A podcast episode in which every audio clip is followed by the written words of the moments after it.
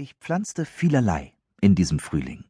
Ein Apothekergarten trägt alle die Würzpflanzen, deren Pflege Karl der Große in einem berühmten Briefe seinen Gutsverwaltern ans Herz gelegt hat.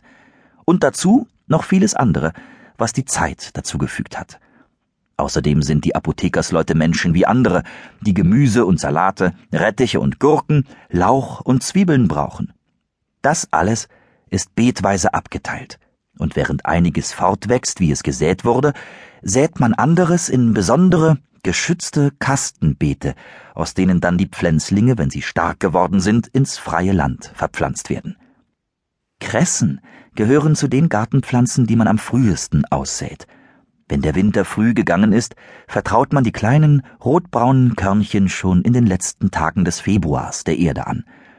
Man sät sie, um einen frühen Ostersalat zu haben. Und weil ihr Grün früh die braunen Beete verschönt.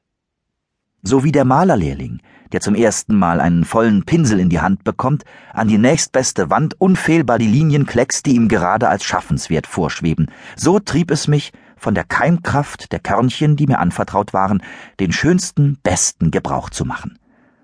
Wie oft schon hatte ich der unverständigen Neigung nachgegeben, ihren Namen dorthin zu schreiben, wohin die Sonnenstrahlen ihn zu lesen kamen. Und so säte ich denn